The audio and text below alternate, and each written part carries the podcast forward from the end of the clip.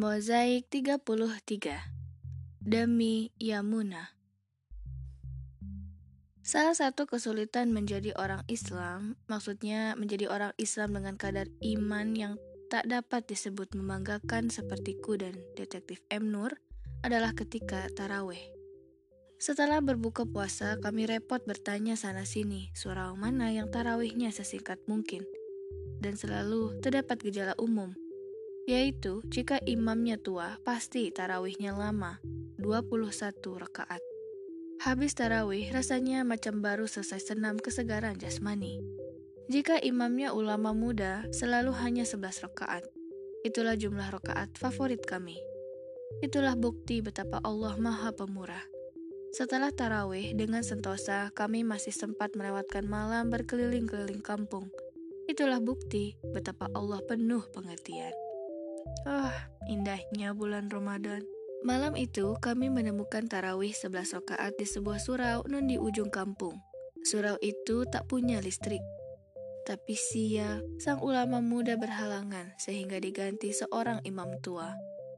Maka angka 11 berubah menjadi 21. Jengkel benar aku, apalagi karena tak ada listrik. Badalnya, orang yang mengalunkan doa di antara rakaat tarawih harus berteriak-teriak. Bising telingaku. Namun tak dinyana, usai taraweh, seluruh kekesalanku terobati. Hatiku mendadak berbunga-bunga sebab tiba-tiba aku seperti mendapat ilham untuk membalas perbuatan paman pada Yamuna dengan sebuah pembalasan yang memang telah kucari-cari, yang sistematis, penuh rencana yang menggetarkan. Intelek, melibatkan Midah, Hasanah, dan Rustam, serta yang paling penting, karena kemauan Yamuna setimpal. Taraweh yang melelahkan itu telah memberiku inspirasi. Paman juga adalah seorang badal yang amat dihormati di Masjid Al-Hikmah, masjid terbesar di kampung kami.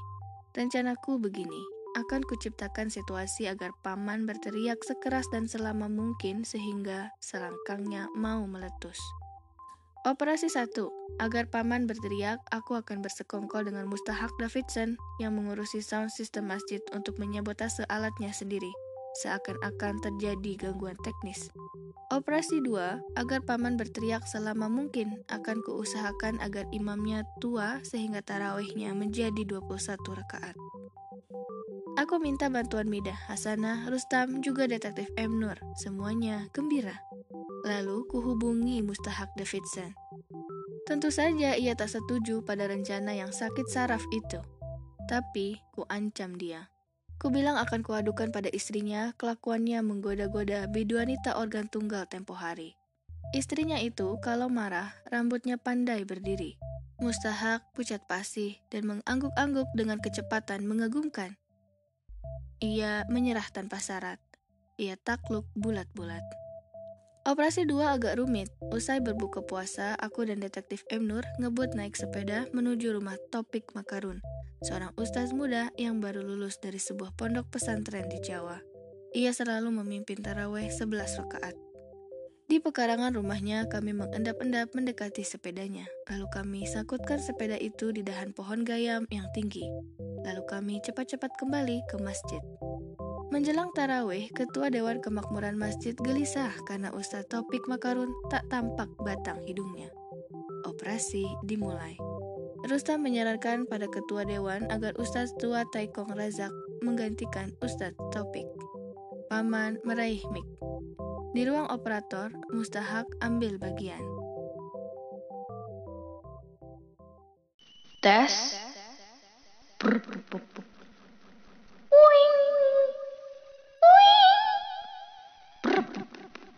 Paman mengetuk-ngetuk mik. Tes, tes. Satu, dua, satu, dua. Halo, halo.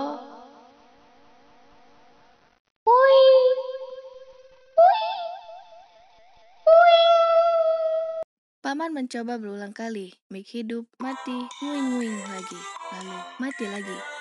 Barangkali karena didorong oleh ketakutannya yang sangat pada istrinya, Mustahak membuat gangguan teknis itu menjadi dramatis. Nguing menjadi sangat mengganggu. jemaah resah. Paman terus mencoba. Ia sadar tanpa mik ia akan berada dalam kesulitan besar. Sebab jika berteriak, selangkangnya sakit. Mik itu sangat penting baginya, tapi mik itu akhirnya mati. Usaha keluar dari ruang operator dan menatapku dengan putus asa. Satu tatapan yang berbunyi, Lihat Laika, aku telah melakukan semua kemauan sakit jiwamu.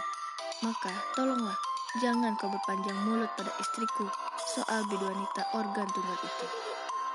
Aku membalas tatapannya dengan bunyi, tak ada jaminan sama sekali, Hak. Jemaah sudah tak sabar ingin taraweh. Mik telah almarhum. Tak ada pilihan lain. Dengan sungkan, paman meletakkan Mik. Wajahnya pias. Horor untuknya dimulai. Paman berdoa dengan menekan suaranya serendah mungkin. Seorang jemaah di sah perempuan dari balik tabir berteriak. Eh, tak kedengaran di sini Pak C, keraslah sedikit. Itu adalah suara Mida.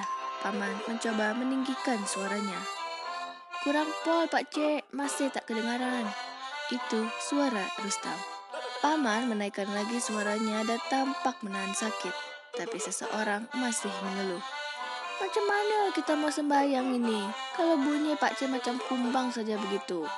Itu suara Hasanah. Diprovokasi begitu, jemaah lain ikut-ikutan. Paman tersinggung karena disuruh-suruh. Lalu ia marah. Digenggamnya selangkangnya kuat-kuat dan berteriak-teriaklah dia. Jemaah senang. Demikianlah rokaat demi rokaat. Paman yang tak sudi dikomplain berteriak sejadi-jadinya. Keringatan bertimbulan di dahinya, wajahnya meringis-ringis.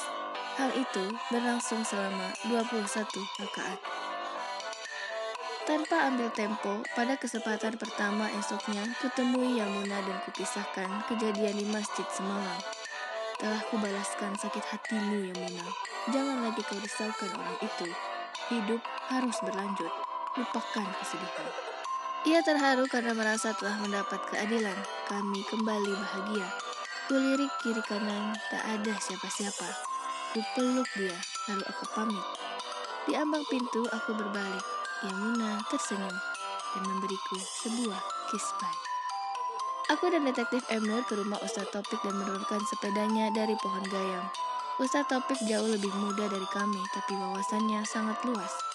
Di pondok pesantren di Jawa Timur itu, ia telah diajar oleh ulama-ulama hebat lulusan dari Universitas Al-Azhar. Kami menunduk takzim waktu menerima nasihat darinya, bahwasanya menyangkutkan sepeda orang di atas pohon tanpa memberitahu pemiliknya adalah sebuah perbuatan berdosa.